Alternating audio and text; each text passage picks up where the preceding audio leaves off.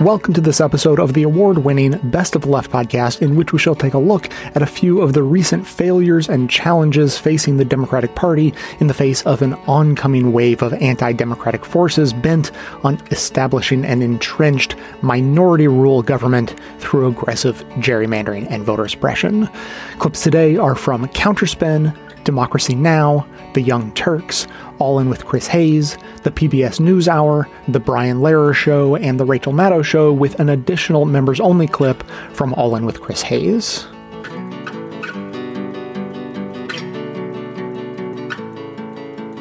Well, it's like no matter what happens, elites, including elite media, try to cram it into the same frame. The lesson is always the same.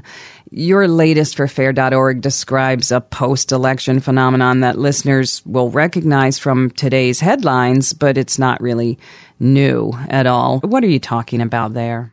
Well, the last article I wrote is about this phone call that happened right after the election among House Democrats. This was a private conversation, but it got leaked to the press in which the right wing of the party started to just go off on the left wing, blaming the left for the election being not the blowout that they had hoped. So, you know, there was a lot of expectation going into election night that Democrats would boost their House majority, they would get the Senate, they'd get the presidency, they'd get a lot of state legislatures.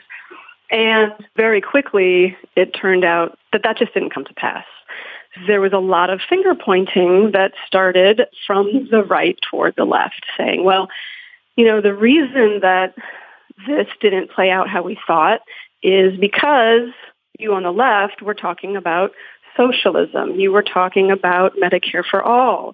You were talking about the Green New Deal. You were talking about all sorts of things that made it hard for us to get reelected, to get new seats, to win the swing districts. This is a moment of reckoning. We need to move forward, learning from our mistakes, and the mistakes were all yours.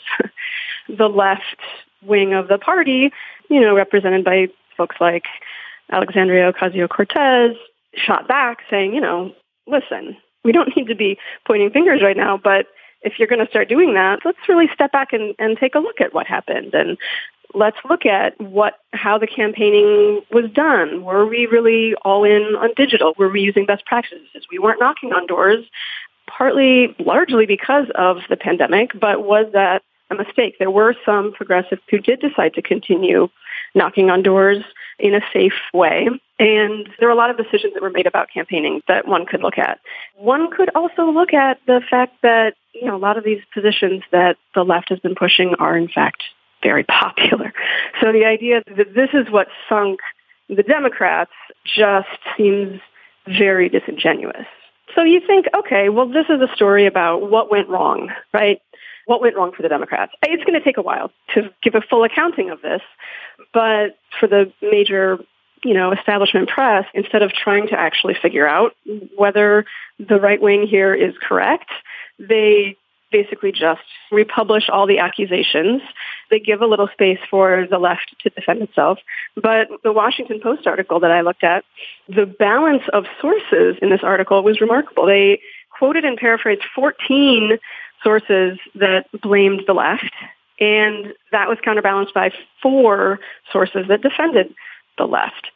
It's also really interesting to note that a lot of those sources were anonymous.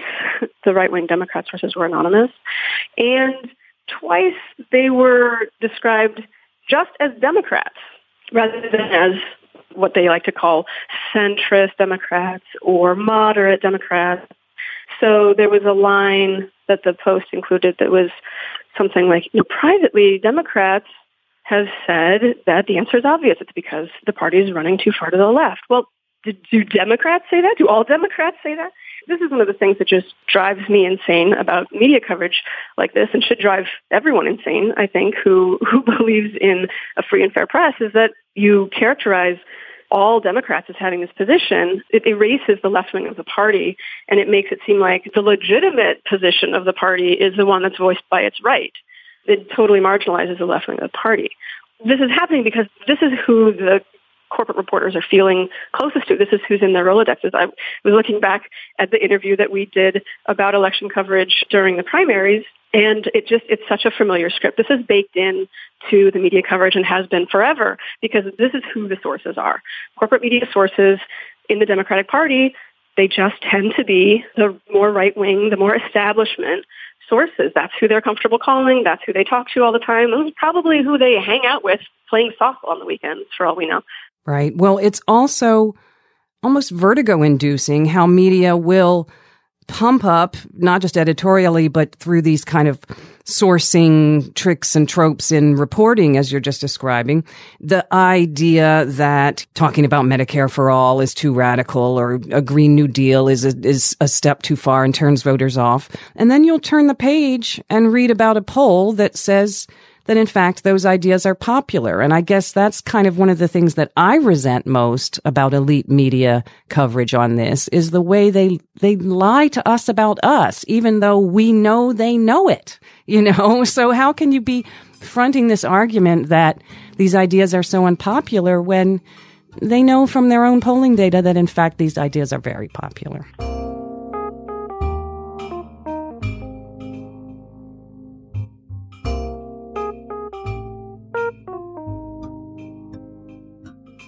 Senator Joe Manchin speaking on Fox News, uh, shocking the White House. In a statement, the White House press secretary Jen Psaki essentially accused Manchin of lying, saying his comments were, quote, at odds with his discussions this week with the president, with White House staff, and with his own public utterances. Independent Senator Bernie Sanders also criticized Manchin's decision. He's going to have to tell the people of West Virginia why he doesn't want to expand Medicare to cover dental, hearing, and eyeglasses. I, I've been to West Virginia a number of times, and it's a great state, beautiful people, but it is a state that is struggling. And he's going to have to tell the people of West Virginia why he's rejecting what the scientists of the world are telling us that we have to act boldly and transform our energy system to protect future generations from the devastation of climate change. You know, what's going on now, Jake, in Washington is the big money interests are pouring hundreds and hundreds of millions of dollars to make sure that we continue to pay the highest prices in the world for prescription drugs that the rich do not stop paying their fair share of taxes. And I would have hoped that we could have had at least 50 Democrats on board who have the guts to stand up for working families and take on the lobbyists and the powerful special interests. Massachusetts Congressmember Ayanna Pressley appeared on CNN and condemned Manchin. This is about Joe Manchin obstructing the president's agenda, obstructing the people's agenda, you know, uh, torpedoing our opportunity to advance unprecedented advancements to address the hurt that this pandemic induced recession has caused and to get this pandemic under control. Ayanna Pressley was one of six progressive Democrats in the House who voted against a separate infrastructure bill, saying it should have been coupled together with the Build Back Better plan due to their fear that only the smaller package would pass if they were voted on separately. Manchin has proved the six progressive Democrats to be correct. We're joined now by another of those six progressive Dems, Congressmember Jamaal Bowman of New York. Welcome back to Democracy Now!, Congressmember Bowman. Um, can you respond to who Manchin is beholden to here? He's beholden to his donors, he's beholden to dark money, and he's beholden to special interests. And by dark money, we mean big donors that cannot be tracked or traced. And special interests have been heavily involved in the negotiation process uh, for Build Back Better throughout this entire year. Uh, the pharmaceutical lobby has spent more money lobbying this year than it ever has in its history, hundreds of millions of dollars. Senator Manchin has Manchin, excuse me, has raised more money this year than he ever has in his career. So has Senator Sinema, by the way. So we're not talking about senators who are responding to the needs of their people. West Virginia has the seventh highest child poverty rate in the country. West Virginia has uh, horrible climate conditions that need to be addressed. Senator Manchin is not talking about the people of West Virginia or the people of America. He's talking. He's responding to uh, big special interests and his donors. You know, Congressmember Bowman, it's often said he's the largest recipient of oil, gas, and coal money uh, of any senator in the country. But this point you are making about Big Pharma. On Sunday, Senator Sanders accused Manchin of not having the guts to take on pharmaceutical and other powerful special interests. Manchin's long had this close relationship with Big Pharma. His daughter, Heather Bresch, is the former president and CEO of the drug company Mylan. Uh, during her time as CEO, she drew outrage when the company raised the price of its life-saving EpiPen used by millions to reverse fatal allergic reactions. She raised the cost of it by 400%. She later received a $31 million payout, and her company, Mylan, gave massive contributions to her father, uh, Senator Manchin. Uh, can you talk specifically about this? Because, in fact, Manchin on Fox talked about um, drug prices, even when he talked about killing the bill.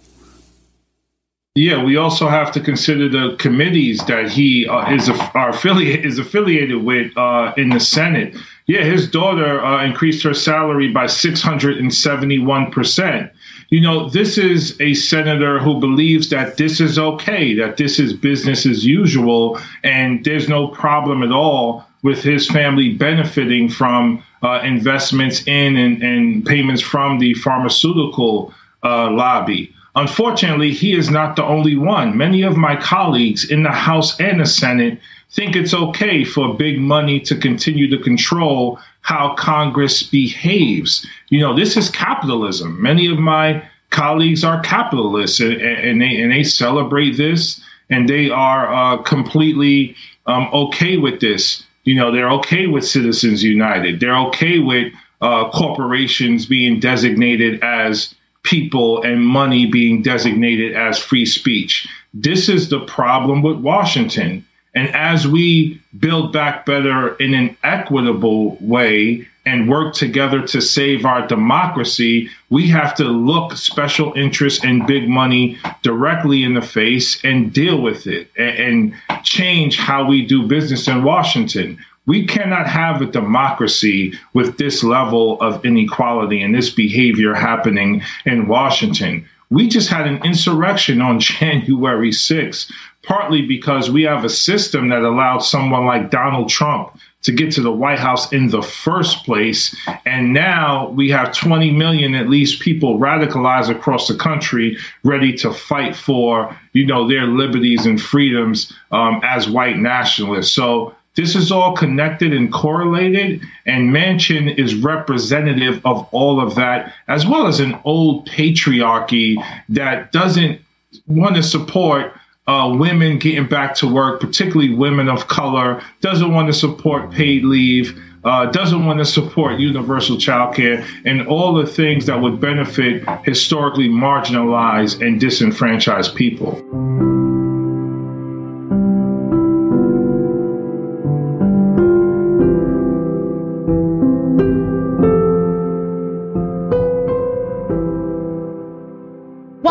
Politics continues to be a massive corrupting force among our lawmakers. Equally egregious behavior includes trading individual stocks, even when these members of Congress have access to insider information.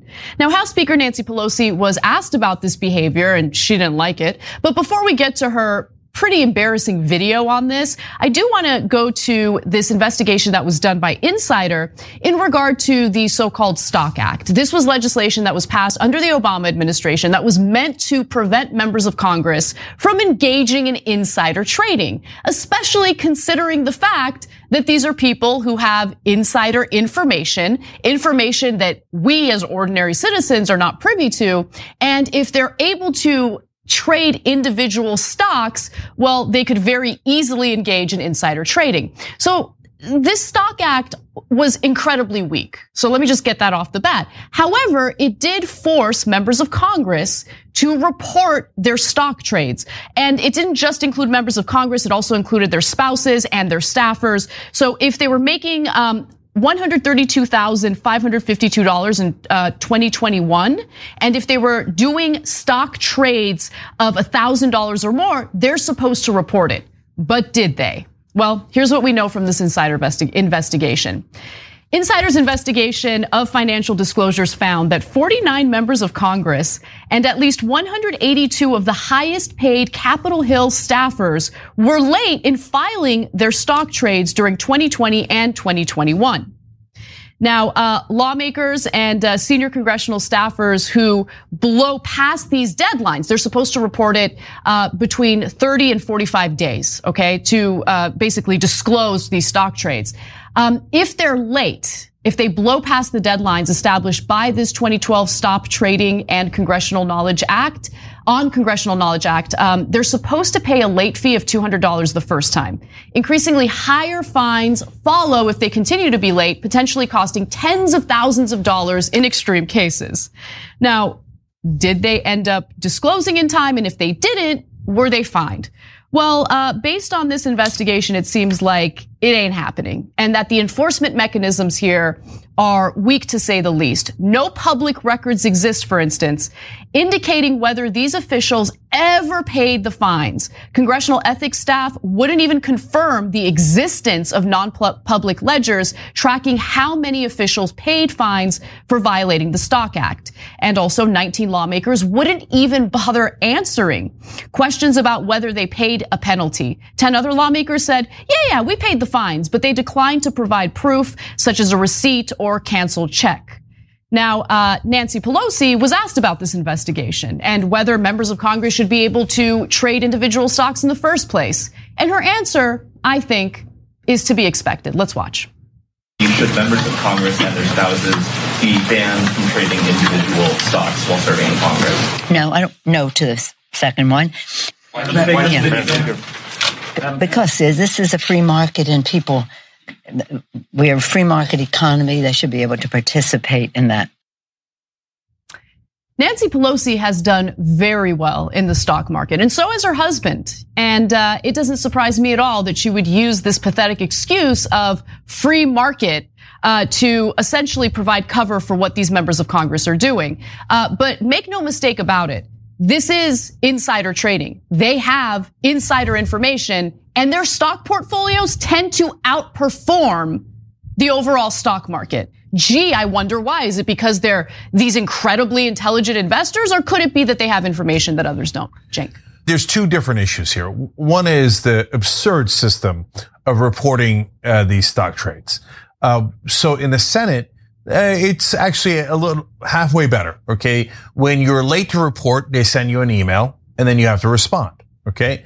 Now there, the, it doesn't look like they follow up too aggressively either, but at least they have a system in place. In the House, it's a joke. Um, they don't even track it. They say, oh, you're supposed to track it on your own out of good faith. Wink. Uh, and so they don't send you an email. They don't follow up. And if you don't pay, there are no consequences. No one's ever chased down. In fact, they won't even tell the members how to pay. Uh, members have asked, uh, the, the, ones that wanted to actually report themselves have asked several times, hey, what do I do? Who do I make it out to? Uh, here, Insider did a very good job in this five month investigation and uh, found Treasury can't find any of the checks. No, the House side is clearly choosing to not abide by the law. Mm-hmm. Uh, and that, gee, who's their leader? Oh, there she is, Nancy Pelosi. And so, Listen, and by Jim, the way, when the Republicans were in charge, they didn't abide by the law either. Yeah, this isn't a Democrat or Republican thing. This is about corruption. This is about insider trading. This is about people who raised their hands, decided to run to become public servants, and then turn around and say, no, it's a free market. I mean, obviously, I should uh, be able to uh, take advantage of this role that I have to choose stocks that are obviously going to outperform the market because I'm privy to the insider information and obviously they have control over what legislation gets introduced, what legislation gets voted on, and uh, if they have any sense that they might regulate certain sectors of the economy that could hurt the stock value of certain companies. Well, again, that is incredibly important information that is going to have an impact on the markets and they're going to be able to make these predictions based on that insider information. By the way, the other thing is if they're heavily invested in a certain business, are they going to want to pass regulations that could hurt that business, hurt the profit motive for that business. I'm going to go to our members. So Shipwrecked Super Yacht wrote in, funny enough, uh, how free is the market really if they use inside information to manipulate the price of stocks? And that's exactly it. That's the second gigantic issue here and the one that Pelosi's addressing. So she says, oh, well, basically all of the members should be able to buy any stocks they like. Um, remember the stories about the reporting requirements. But a lot of people say, wait, you should all put it into a blind trust. Otherwise, you know exactly what to invest in. And just reporting it doesn't actually solve anything, right? So when asked about that, that's when Pelosi saying, "Oh, free market, baby." First of all, that sounds like a Republican. 100%. It's, it's absurd to just say free market on its own. Free market how? What do you mean? In what context? In this context, part of the protection of the free market is to make sure that there are laws against insider trading. Otherwise, you don't have a free market. So eh, a person you could ask about that is Martha Stewart. She went to prison for violating these types of rules, right? But when it comes to the most powerful people in the country, all of a sudden, prison. I mean, another member wrote in about prison. Ain't nobody going to prison. No one's going I mean, to the prison. fine, by the way, you can make tens of millions of dollars. The fine's $200 for just reporting late. If you report it in on time, they're like, oh yeah, stuck it. Trade anything you like. Who gives a damn? We're all getting rich, baby. So uh, that brings us to Mr. Pelosi. So uh, they're about to uh, introduce an antitrust bill against Google and some of the other big tech firms. And guess who winds up cashing out on a call option, it appears? Mr. Pelosi, the speaker's husband, and but it's a tiny little amount. It, it appears, according to the reporting, that his profit was 5.3 million dollars. Okay, Mm, I you have mean- any idea what kind of bet you got to lay down to make a profit of 5.3 million dollars?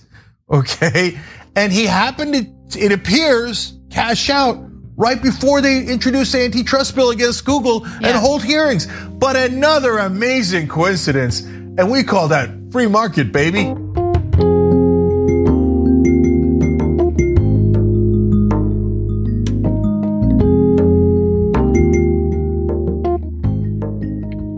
Former Senate Majority Leader Harry Reid of Nevada has died at the age of 82. Reid was a truly fascinating person. He was a boxer, he was head of the Nevada Gaming Commission, he served in the House, all before going to the Senate, where he served for 30 years. He led the Senate Democratic Caucus from 2005 to 2017, helping President Barack Obama pass through major legislation like the Affordable Care Act. Senator Chuck Schumer, who succeeded Reid as the leader of the Senate Democrats, released a statement tonight saying, quote, Harry Reid was one of the most amazing individuals I've ever met. He was tough as nails, strong but caring and compassionate, and always went out of his way quietly to help people who needed help.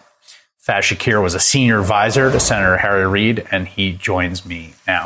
Um, Faiz, thanks for joining us on short notice. And I, I first met you over a decade ago, I think, when you were working for Senator uh, uh, Reid, and I know um, his mentorship and working for them was really a formative experience. Maybe you just say a little bit about what the man was like to work for. not just for me, but there you could have countless numbers of former Reid staff on here tonight who would all tell you the same thing. There was a unique ethic around Harry Reid. I, I learned it when I first joined him, a, a culture of team Reid. And I remember thinking when I joined him, like, this is kind of a cult. What, what is this team Reid philosophy? And you you learn almost immediately upon working for this individual. He inspires a loyalty. Where's that loyalty come from? It's a, it's this place of, of, of a selflessness that's rare of a public official. He he learns and cares and thinks about the people around him and got to know their families, knew what drive them. I often think about some of these individuals in public life and what are their superhuman traits and qualities. For Harry Reid, it wasn't like his ability to do a speech, as you well know. It wasn't great eloquence on the floor. It was around knowing people, knowing what makes them tick, and inspiring a, a sense of getting the most out of them, putting them in positions to succeed. And there are so many staff who could tell you, regale you with stories of just un, uh, like unusual des- desire on his part to reach out and care for another. And it, you know, it's rare in the public officials these days where, you know, obviously you're driven by social media and all kinds of other stuff to find humans like him who truly believed in the ethic of public service to think about others before himself. There was a there was a he had a fascinating career, um, and, and, there were a few different evolutions he underwent that I think are, are, key to understanding our political moment. And I think partly because I look at you and, and Adam Jentleson and other Reid staffers who've gone on to staff, you know, other people and Bernie Sanders uh, uh, uh among them. You know, Reid was um, he was a he was sort of an immigration hawk uh, when he started.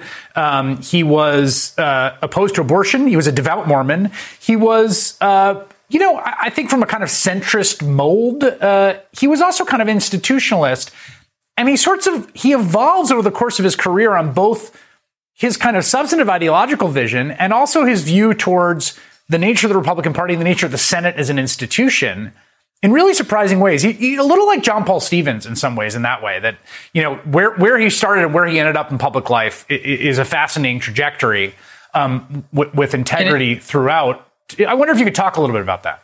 Yeah, in many ways, he, uh, you know, on some of those issues that you raise, he evolved with the Democratic Party and the majority of the people within the Democratic Party. He was very mindful and not kind of stubborn about where he might have started from, but say, hey, you know, this is where, uh, in some sense, in some sense allow yourself to evolve with the circumstances. And nothing probably exemplifies that more, you know, Chris, and you and I remember it when he changed the Senate rules, right? He fought to say, hey, listen, these Senate rules don't work anymore. I'm a, I'm a Senate traditionalist. I believe in this institution. However, you, you have President Obama's nominees being stalemated one after another. I'm going to change the rules. I'm going to go ahead and do it. And I think that instance exemplified one element of Harry Reid I'll carry forth through, you know, forever, which is this desire to just embrace the fight when the fight needed to be had.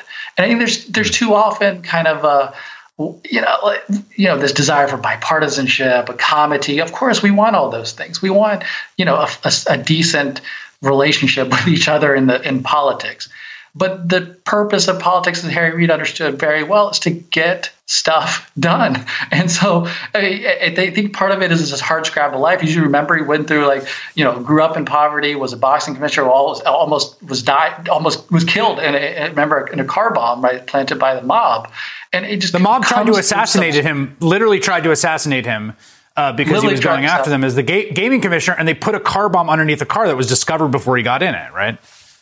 He, yes, and and he lost an eye late in life. You remember from a freak accident, yep. it cost him eyesight in one eye. He was diagnosed with cancer late in life, pancreatic cancer, and it, it, it, and the grit of the man was that we just charge through and fight. Nothing, no, no obstacles, no barriers are going to stop us. We're going to continue to to care and fight for the things that we know need to get done. It, it, there's a kind of an ethic of that old school politician in him that was, you know, come from hard things. We know hard things, and we do hard things here. And I think that that's one of the lessons I, you know, I hope people take away is that he was a person, as you mentioned, evolved over time on some core views, but never forgot where he came from. Had principled convictions to the end about the things that he believed politicians should be fighting for, and not himself, but for others, and was willing to change rules, was willing to evolve with the circumstances to get things done. And that is his legacy.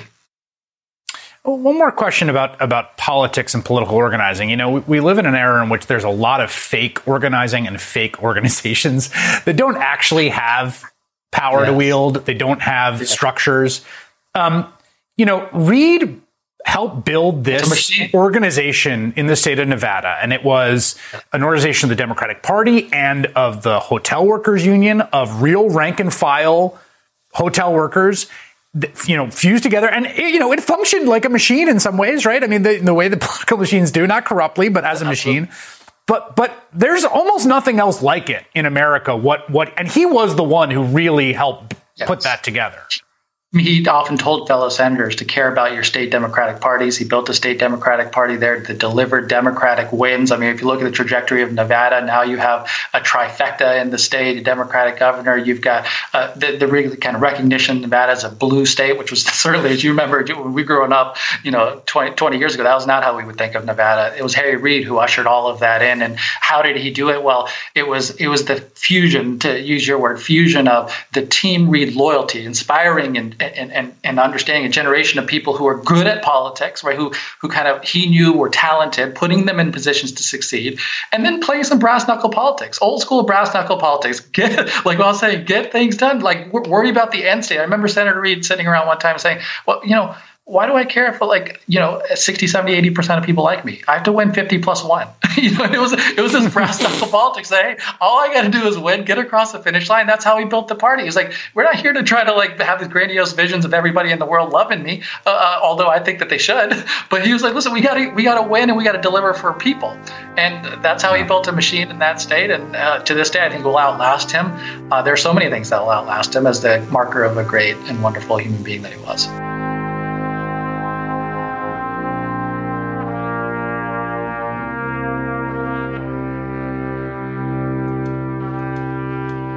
The congressional redistricting process that takes place every 10 years is in full swing, and the stakes are even higher than usual because the margins in Congress are so tight. Democrats control the House of Representatives by just three seats.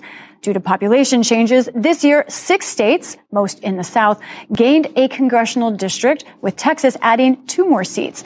In turn, seven states, largely in the Rust Belt, will be losing a seat. Adding to that drama, consider these maps are being made in a pandemic and amidst razor sharp political divide. To dive in, I'm joined by two redistricting heavyweights, David Wasserman of the Cook Political Report and Colby Itkowitz of the Washington Post. Let me just start by setting the table for the two of you. In just a few words, can you describe this redistricting process right now? David? It's an arms race, and Republicans have an upper hand in it. Uh, they're likely to benefit uh, in terms of, of seats by a modest amount. But the biggest victim in all of this gerrymandering is competition. Uh, we're likely to see the number of competitive seats in the House reduced by as much as a third. And Colby. I would add to that disappointing for voting rights advocates, for voters who over the last decade had approved ballot initiatives by huge margins asking for politics and partisanship to be taken out of this process. And in so many states, it still remains to be the case that politicians are drawing lines and, and choosing voters uh, instead of voters choosing them. Okay, let's dive in first with the where. Looking at some of the maps, we've picked two illustrative states, and we're going to start with Illinois first of all. Uh, here is what the state congressional maps look like before they changed. You see red and blue divide, red Republican, blue for the Democrats, and of course yellow for competitive states. Then here is the new map as it stands right now. You see a change with that more blue growing and that new blue district through the middle in the bottom. David, what's going on in Illinois? This is a pretty aggressive Democratic gerrymander, and currently Illinois' 13 Republicans and five Democrats. Governor J.B. Pritzker just signed a map into law that uh, aims to give Democrats 14 seats to th- just three for Republicans. Now, of course, just because you draw a map doesn't win you doesn't mean you automatically win the seats. Democrats could still see a couple of districts backfire on them if they have a bad cycle. But it just goes to show the lengths uh, to which parties go to to try and entrench uh, their advantage. All right, let's talk about the Lone Star State with the two seat pickup, Texas. Here is what the Texas congressional map looks like. You notice those competitive seats there down around Houston and a little bit north. Here is where Texas is moving to, the new map. You see now more blue states and that just one streak of yellow becoming more partisan. Colby, Texas is a state that has gained largely because of a gain in its most diverse population. What do these seats mean? What's happening there? So, of the about 4 million uh, new population found in the census uh, in Texas, more than 2 million of that came from Latinos, and Latinos did not gain a new district in this map. And so there's a lot of litigation going on about that particular issue. Now, when you look at the map, it looks like it's pretty fair to Democrats. To your point, there's more blue. Of the two seats um, that Texas gained, one is going to Democrats around Austin. Republicans are taking the other. But what the Republicans have strategically done is they've shored up their incumbents and they've also taken away competitive seats. There's only that one competitive seat left. And what that means is that the demographics of Texas continue to change as more Latinos continue to move into the state. They're trying to ensure that those competitive seats wouldn't have turned blue. Now they're safe for Republicans for the better part of the next decade. Hmm. And of course, both of these states like many, are going to see a number of lawsuits over all of these maps. In the meanwhile, I also want to ask you all about the who. Who is drawing these maps? The map makers. We've seen something change this year that's really interesting. I want to show our viewers which states have independent redistricting commissions? You sum all that up, as I know you have, David, and more than a quarter of congressional seats are being mapped out by these independent redistricting commissions. David, what do the maps made by those independent commissions look like so far? And what do we think that means in the, in the end? So Colorado and Montana, both of which are gaining a seat, have commissions. They've passed maps uh, that create districts that could be competitive uh, next year. But commissions are a big reason why Democrats are at a disadvantage here because a number of blue states like California, New Jersey, Virginia, Colorado, Washington state, they've adopted these reforms, whereas uh, redder states like Texas have not. And so Republicans have the power to draw more than twice as many congressional districts as Democrats. And that's a reason why they're favored for House control next year. Mm-hmm. Colby, one thing about these commissions, I'm not sure everyone understands. The idea of an independent commission doesn't necessarily mean the map will be nonpartisan. Where are we seeing examples that perhaps the state legislature still is intervening here when perhaps voters wanted um, something outside of the legislature to act? Well, one state that we're still waiting to see what they do is New York. New York uh, voters passed what was called an advisory commission. An advisory commission went around the state of, of independent actors were, that were put on this commission. They went around New York holding public hearings. They put together maps and they went around holding hearings again on those maps, but it's not binding. And so the maps that they put together, the Democratic legislature uh, in New York with a Democratic governor can just override what they did and draw a map to their advantage. And, and like Dave said, the Democrats are at such a disadvantage uh, in this process overall is that you look to places like Illinois and New York and you think, do the Democrats uh, unilaterally disarm, or do they try to draw lines as much to their advantage as possible uh, so that they can try uh, to keep the House? One last question for you both. Can you talk about the arms race, as I think you called it, David, here? How much money is going into all of this? How much does this process impact who's in charge in our government versus other things we talk about, like voting rights, all of those debates. Can you explain to viewers what's involved and the stakes right now, David? Yeah, redistricting tends to get less attention than fights over voting procedures, but it's much more consequential to outcomes. That's why the parties are pouring hundreds of millions of dollars into legal fights and and strategy over redistricting. Keep in mind that because neither Congress nor the Supreme Court has acted to put up any guardrails against gerrymandering, state Supreme Courts could be the last backstop against the most extreme impulses of partisans who are in charge of drawing maps, essentially choosing their own voters to to benefit their their own party's electoral prospects. Colby, what stakes do you see? Absolutely. I mean, Nancy Pelosi is holding on to the House, like you noted, by a very, very slim margin. And so when you draw these lines, any little bit, you know, a shift of a, of a seat here or a seat there could mean the Republicans take control in 2022. And so there is so much at stake. There are legal fights in almost all of the states that have drawn maps. The Republicans are going to fight in places like Illinois, in places like Maryland and New York, and the Democrats are going to fight everywhere else. And you're going to see this thing play out for years and years and years just to try to get back a seat or two, because that's how fraught this process is.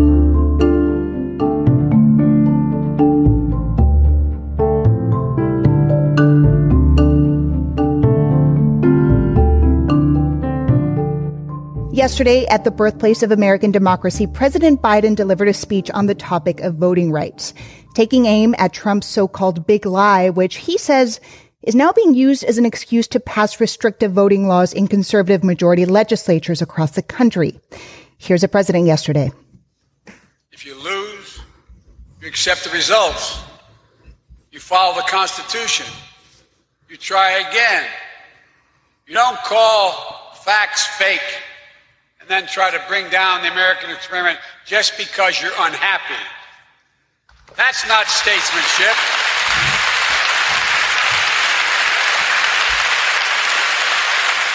That's not statesmanship. That's selfishness. That's not democracy. It's a denial of the right to vote. That was President Biden yesterday in Philadelphia. And elsewhere in the speech, he implored Congress to pass voter legislation, namely the For the People Act and the John Lewis Voting Rights Advancement Act.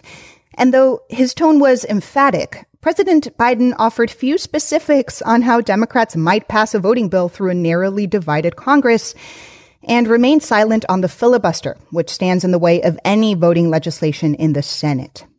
With us now to talk about the president's speech and fights over voting laws playing out across the country is Ari Berman, senior reporter at Mother Jones, covering voting rights and author of Give Us the Ballot, The Modern Struggle for Voting Rights in America. Ari, welcome back to WNYC.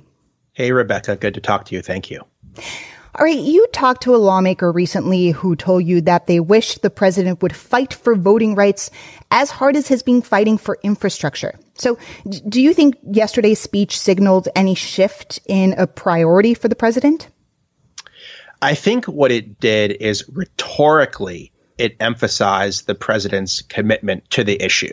And President Biden tried to lay out in very stark terms what is happening in this country. He called it a 21st century Jim Crow assault on voting rights. He said the choice was between democracy and autocracy. It was his most detailed statements to date uh, about the attack on voting rights, and there was real passion behind it. But the second part of that is what are you going to do about it? Mm-hmm. And that was the part that disappointed voting rights advocates because they want Joe Biden to engage with how are you going to pass the congressional legislation that you say is a national imperative. And everyone knows that the filibuster stands in the way of that, but Biden didn't mention the F word, the filibuster. Mm-hmm. And so it seemed like there was this incredible sense of urgency among the president to communicate to the American people the attack on voting rights, but not the same urgency to pass congressional legislation that would stop that attack on voting rights.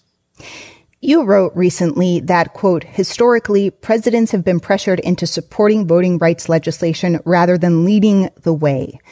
Can you give us some examples uh, and why do you think that's the case?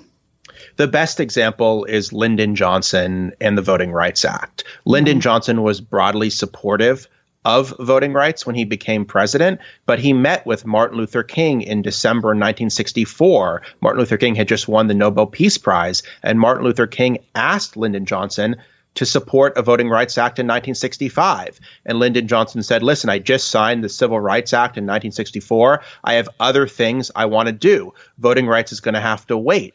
And so Martin Luther King went down to Selma, Alabama to lead a months long effort to register black voters. And he said, I'm going to force you to pass a Voting Rights Act. I'm going to create the conditions that you cannot ignore this issue. And then when there was this famous march in Selma, Alabama on March 7, 1965, Bloody Sunday, when civil rights activists, including the great civil rights leader John Lewis, were brutally beaten on the Edmund Pettus Bridge. Lyndon Johnson could no longer ignore the issue. But what mm-hmm. Lyndon Johnson did is once voting rights became something that you can no longer ignore, he quickly moved legislatively. He introduced the Voting Rights Act eight days after Bloody Sunday in Selma, Alabama, and made this an issue that Congress had to pass. It was very clear that after Selma, a Voting Rights Act had to pass in 1965.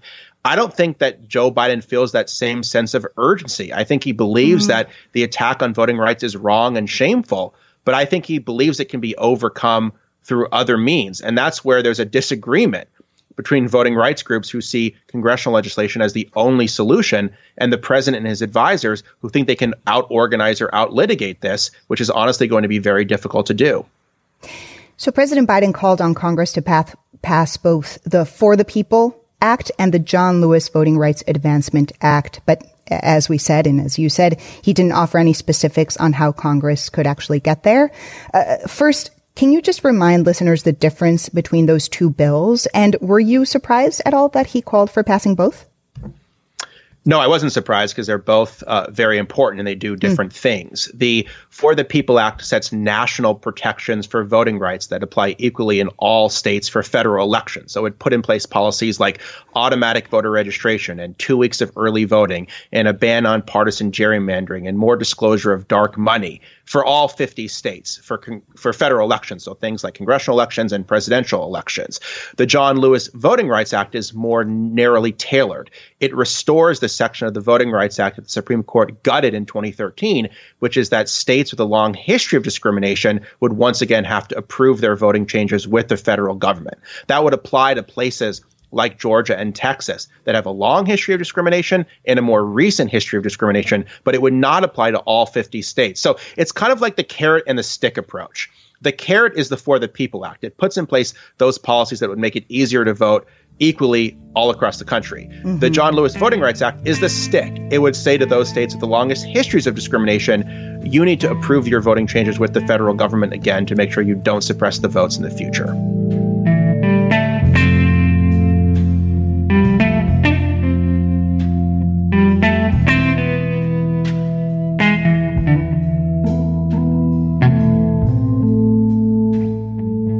Few days, we have been covering this strange story you think would be getting more Beltway press.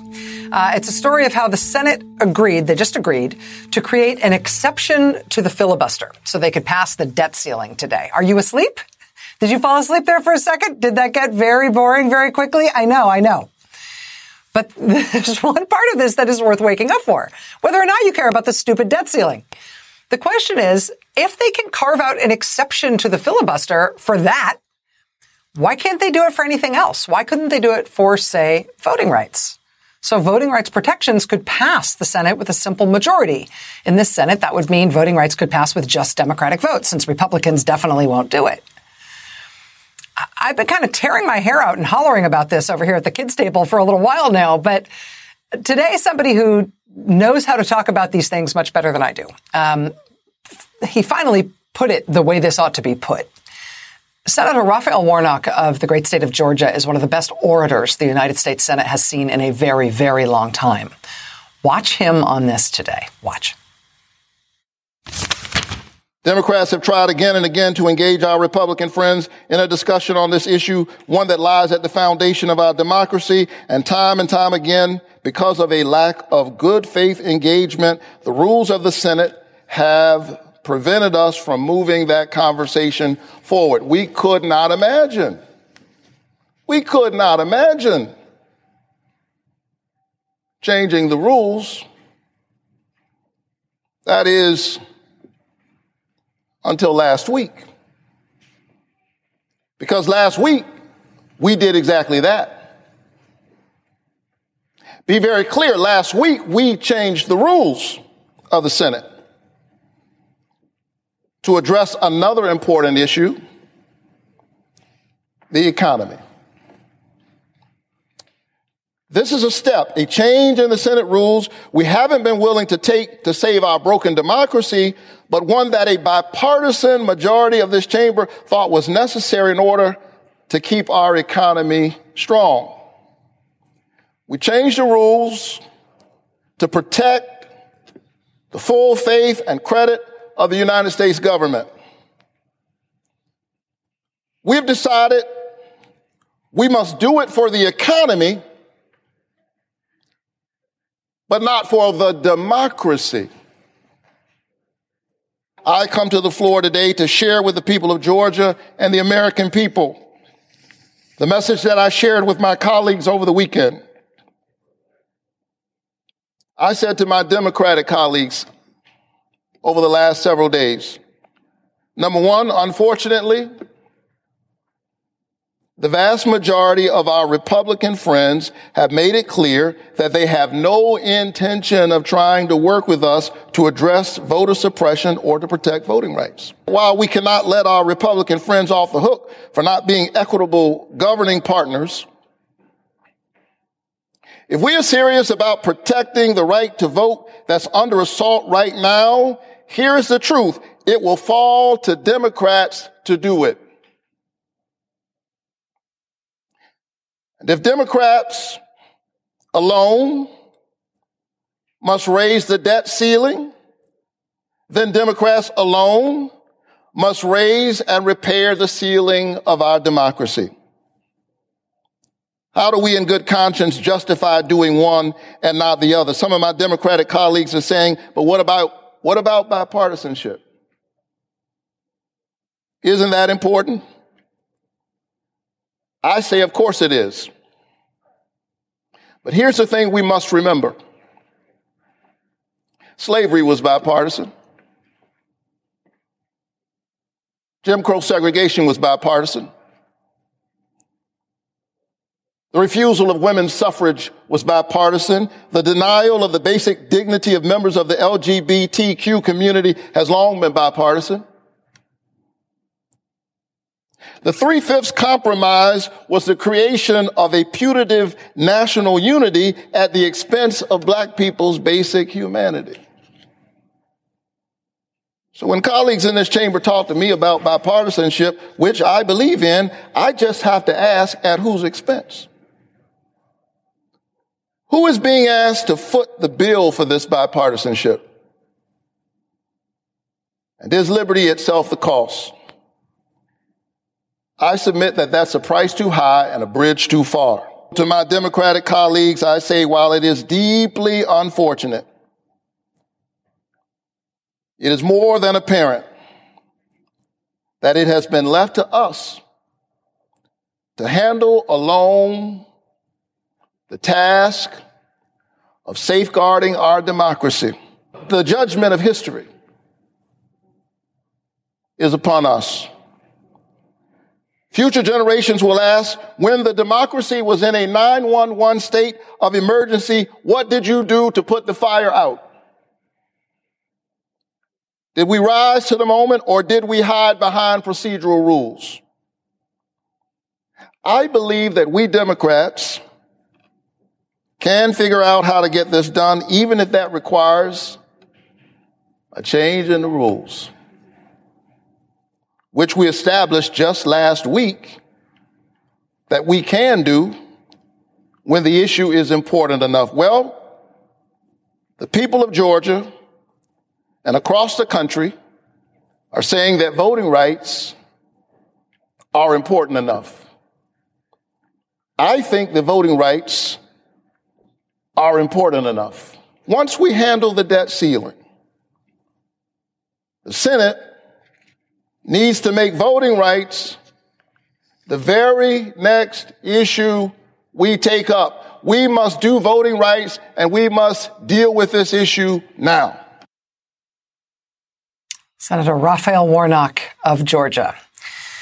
Amen. Uh, Senator Warnock joins us now live. Senator, thank you so much for being here. I know this has been a big and busy day already, sir. Thank you so very much, Rachel. It's always great to be with you. Senator, you said in your remarks today that you have spoken with your Democratic colleagues about this. And that point that you were making, that Republicans have plighted their troth on this and they shouldn't be let off the hook for that. They should be held to account for it. But when it comes to acting, it's never been more clear that it must be Democrats who act. Now that there have been these two exceptions made in the past couple of weeks, on the filibuster rule. Now, frankly, that the January 6th investigation has revealed so much terrible backstory in terms of how serious the plot was to overthrow the election and to pervert the administration of the election in 2020. Um, do you sh- do you sense any any movement, any shift among your Democratic colleagues to your way of thinking on this?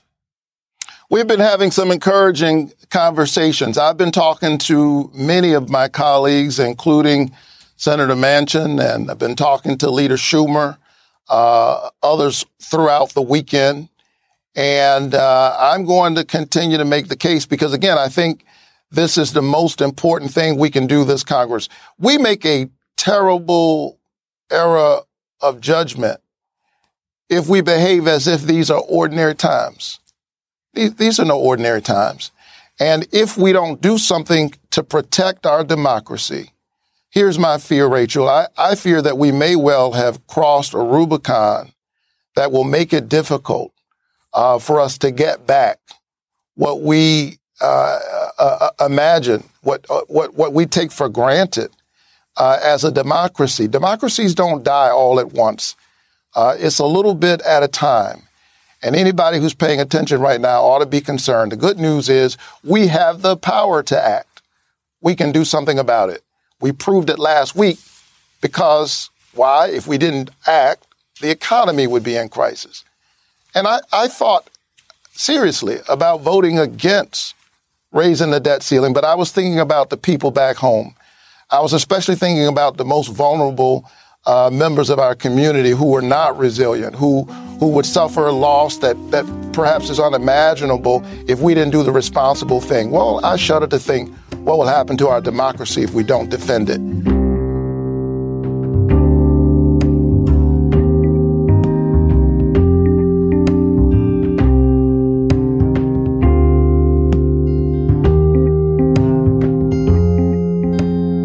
You've reached the activism portion of today's show. Now that you're informed and angry, here's what you can do about it. Today's activism demand Democrats pass voting rights and election protection legislation. A lot of people are talking about 2024, but our most urgent tipping point will come much, much sooner because it's 2022 and the midterms are coming. Those who wish to strong arm the political future of the country are not going to wait around another three years. Since Trump lost, they have been actively laying the groundwork to make their illiberal democracy a reality. So even though we are all exhausted and weary, time to shake it off. Start imagining living through the days before, during, and after the midterm elections, just a short 11 months from now. Imagine further escalation of harassment and violence meant to intimidate election workers and voters alike. Imagine the chaos at state houses across the country as installed Trump loyalists meddle in and possibly overturn the election results in their dear leader's favor. Imagine watching elections actually be stolen. The unsettling reality is that there is little we can do to prevent the horrifying antics of a minority of our fellow Americans, but we can do something to ensure voting rights and the results of our elections are protected in spite of the attacks that we will surely face. Congress must pass three pieces of legislation which require skirting or ending the filibuster the Freedom to Vote Act, the John Lewis Voting Rights Advancement Act, and the Protecting Our Democracy Act. Senate Majority Leader Chuck Schumer just announced that the Senate will vote on filibuster rule changes by January 17th. Our job is to organize, keep the pressure on, and hold these politicians accountable. That work is already underway. In December, the Poor People's Campaign held a high profile motorcade from West Virginia to D.C. to put pressure on Senator Joe Manchin and all Democrats to prioritize voting rights. They are committed to doubling their efforts this year. MoveOn.org and others organized 200 vigils around the country on January 6, some of which will double as voter registration drives, signaling what I hope is the first of more and larger mobilizations. Joining these national groups and others is a great way to make an impact, but experts on authoritarianism also advise again and again that citizens need to be engaged at the hyper local level. That means joining local groups that run voter registration drives in your communities, signing up to be a poll worker, getting heavily involved in your local elections, school board, and city council meetings. If you can, now is the time to consider running for a local election official position in the wake of mass retirements. Get involved with campaigns to rebuke Trumpian candidates running to be Secretary of State, Governor, and state legislators in your state. Whatever you can do, do it. Even if you live in a solid blue state, get involved now. You might be saying to yourself, I get it, I do, but I'm so exhausted. All I can say is, I hear you, us too. Maybe there's some consolation in knowing that we are all drained, but these are unprecedented times. We can't choose when history will call us. We just need to promise ourselves and future generations that we will answer the call when it comes. Millions stepped up in 2020, but that was just the beginning. The phone is ringing again now. Let's answer it.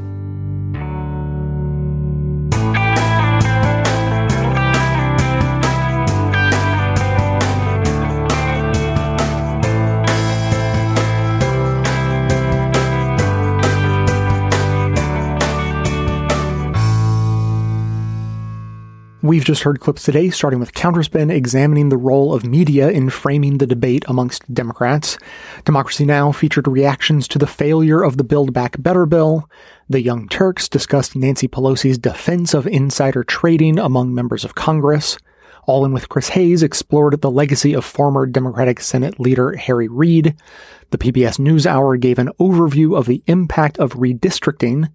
The Brian Lehrer show back in July discussed Biden's support of voting rights legislation, but his lack of stance on filibuster reform. The update is that within the past two weeks, Biden has made comments in support of making an exception to the filibuster for voting rights legislation. Many of your supporters believe in order to protect democracy in this country, you've got to protect voters' rights. Yes. As we near the end of year one, nothing's been done. It's been blocked by the filibuster. Are you prepared to support fundamental changes in the Senate rules to get this done? Yes. What does that mean? That means whatever it takes. Change the Senate rules to accommodate major pieces of legislation without requiring 60 votes. So you support a carve out of the filibuster for voting well, rights? The only thing standing between getting voting rights legislation passed and not getting passed is the filibuster. I support making an exception on voting rights for the filibuster. And under mounting pressure, Senator Schumer spoke just yesterday in support of a similar exception. As I said in my dear colleague earlier this week, if Republicans continue to hijack the rules of the chamber to prevent action on something as critical as protecting our democracy, then the Senate will debate and consider changes to the rules on or before January 17th, Martin Luther King Jr. Day. Over the course of history, Mr. President, the Senate has debated voting rights many times and done what was necessary to take action. But rarely did our predecessors face the sort of malice that now confronts our democracy from within. So as we hold this debate, I ask my colleagues to consider this question. If the right to vote is the cornerstone of our democracy, then how can we Democrats permit a situation which Republicans can pass voter suppression laws at the state level with only a simple majority vote? but not allow the United States Senate to do the same. And I ask that of my Democratic colleagues, my Democratic colleagues. And finally, the Rachel Maddow show spoke with Senator Raphael Warnock about the need for Democrats to take action on voting rights legislation. That's what everyone heard, but members also heard a bonus clip from All In with Chris Hayes diving deeper into the Senate and filibuster rules, which doesn't sound that exciting, but was actually a really good conversation. To hear that and have all of our bonus content delivered seamlessly into your new members only podcast feed that you will receive, sign up to support the show at bestofleft.com slash support or request a financial hardship membership because we don't make a lack of funds a barrier to hearing more information. Every request is granted, no questions asked. And now, let's rejoin a conversation already in progress. So, previously on Best of Left,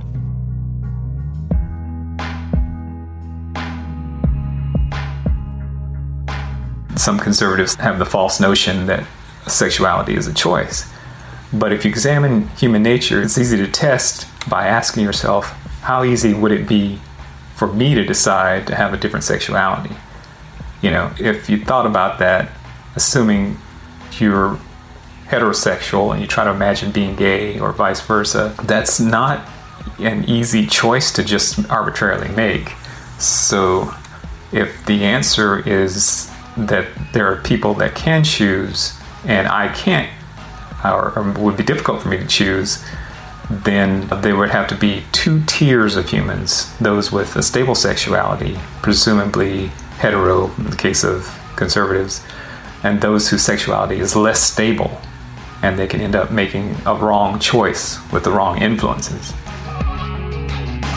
I just think that that thought just needs to be meditated on by all of us because I, I really think there is something truly insightful about Kwai's insight regarding conservatism or progressivism and, and, wanting to change the system versus keep the status quo. Okay, Jay, I've got it. It can't be as simple as saying that people who reduce people into two tiers of humans is the answer because then that would be to basically force people into two camps of humans those who think there are two tiers of humans and those who don't. So it gets a, a bit recursive there. First, Nick, what you need to understand right up front is that there's two kinds of people in the world those who think that all of humanity can be divided neatly into two groups, and those who don't. But to attempt to clarify the point that Nick is tripping over, I think that what Kwai is describing is a difference in the way people think, whereas the examples he gives of conservative thinking express a difference in the fundamental humanity and or inherent equality of different groups. So Kwai, in a sense, is creating two groups of people, pointing out that people think differently but he is not taking the next step of questioning their humanity or their inherent equality as humans. In fact, he is doing the opposite by reaffirming everyone's equality. And in Nick's defense, he said in a portion of his voicemail that I cut out uh, that he was calling late at night and wasn't really at his sharpest. So I'm sure that he has figured out all these clarifications on his own by now. So now you are all caught up, and here we are in the new year with new messages on this topic. I'm just saying, Jay, thank you. I listened to my comments, and I'm sure whatever editing you did, I called in late at night. I'm sure it was very disjointed, and what I heard was very coherent of me speaking. So I really do appreciate the edit you did. Thank you so much. Love the show. I haven't listened to your comments as of calling you back here, but the edit you did of that rambling screed was was great. I really appreciated it. Thank you. Hi, Jay. This is Scott from Canada. At the end of the last show, while addressing Nick's comments, you made the very important point that categorizing people is useful. For example, differentiating between people with mutable conservative opinions versus people with mutable liberal opinions while essentializing people is dangerous. For example, differentiating between immutably more law abiding white people versus immutably less law abiding people of color. I agree with that point, but then you suggested that conservatives make that very mistake when they suggest homosexuality is a choice. Isn't it so that you are the one who is essentializing gay people by saying gay people are naturally attracted to same sex people? That sexuality is inherent. If it is a choice, then homosexuality is not inherent. Right, they aren't essentializing. You are. Not that there's anything wrong with that. We can essentialize gay people as gay and all is well. Having said all that, I don't know why that is. I can't explain why regarding a black person as essentially black and essentially different constantly has bad outcomes, while regarding a gay person as essentially gay and different has no bad outcomes. Unless I'm completely out in left field. I'm hoping you can see what I'm saying and maybe address that point. Thanks, Jay. As always, thanks to those who called into the voicemail line or wrote in their messages to be played as voiced mails. If you'd like to leave a comment or question of your own to be played on the show, you can record a message at 202 999 3991 or write me a message to j at bestofleft.com. So, for the full context of those voicemails that I only played clips of, they can be found in episodes 1461 and 1463, respectively. And now we're all caught up and have Scott's question to answer. And the good news for Scott, I think, is that he is somewhat out in left field and he is working with a faulty premise, which I think is relatively easy to fix. So he's getting tied up in the details, which is natural when you start with a faulty premise. So, first, we agree that essentializing black people as black is bad for multiple reasons. The first is that there's no such thing as biological race, and for that reason, we know that there is nothing actually different about black people or any other racialized group. Which brings me to the second point, which is racialized groups. Racialization is a very real phenomenon that profoundly impacts the members of racialized groups, almost always in a negative way. And it is that shared experience of being racialized that creates the shared identities of, for instance, blackness or Latino-ness. And of course, that's an oversimplification. Of course, more than how a person is socially racialized defines their own self-identity or their identity as a member of a group and so forth. But you get my point. Now, on to Scott's question about homosexuality. Just as biology has demonstrated that there are not multiple biological races, we also now understand sexuality not as two points in a binary or even three points in a, I don't know, trinary, ternary, trinity, something like that, but as a single spectrum. Everyone is on a spectrum. The idea that we share the same spectrum is foundational to the idea that no one is essentially different from anyone else based on their sexual attraction, just as we are not essentially different based on our skin color, eye color, or whether we're right handed, left handed, or ambidextrous. So we're different in that we look and act slightly differently from one another, but we're not essentially different in ways that should be held up as definitional to groupings we should be put in. In other words, a person should be able to have same sex attraction without that being their foundational defining descriptor. And now, just to finish off, I want to mention that there are very roughly a, similar percentage of people who identify as homosexual as there are left handed people, which itself used to be thought of as literally sinister for its differentness from the vast majority. This is from an explainer dictionary. It says the word sinister, today meaning evil or malevolent in some way, comes from a Latin word simply meaning on the left side left being associated with evil likely comes from a majority of the population being right handed. Biblical text describing God saving those on the right on Judgment Day, and images depicting Eve on Adam's left. Consequently, the Latin for right, dexter, finds its way into positive words like dexterous, and the French word for right, droit, is found in adroit. And without having found any conclusive research on this topic, I would also throw in the likely connection to right hand man and sitting at the right hand of God as additional examples of right handed superiority, which makes me unable to avoid thinking about a world in which, uh, you know, maybe there's no conception of race or gender inequality, but there is right handed superiority, right? People would try to hide their left-handedness to pass as right-handed to be accepted into mainstream society. And there'd be left-handed pride parades to generate solidarity. And preachers would argue that left-handed dominance may come naturally but everyone still has the choice to use their right hand anyway so as to please God of course. People are kind of terrible is what I'm saying so, as always, keep the comments coming in at 202 999 3991 or by emailing me to j at bestoftheleft.com. That is going to be it for today. Thanks to everyone for listening. Thanks to Deon Clark and Erin Clayton for their research work for the show and participation in our bonus episodes. Thanks to the monosyllabic transcriptionist trio, Ben, Ken, and Scott, for their volunteer work helping put our transcripts together. And yes, that is the same Scott whose question we answered today. Thanks also to Amanda Hoffman for her work on all of our social media outlets, activism segments, graphic designing, webmastering, and bonus show co-hosting. And thanks to those who support the show by becoming a member or purchasing gift memberships at bestoftheleft.com slash support through our Patreon or from right inside the Apple Podcast app. Membership is how you get instant access to our incredibly good bonus episodes, in addition to there being extra content and no ads in all of our regular episodes, all through the regular podcast player.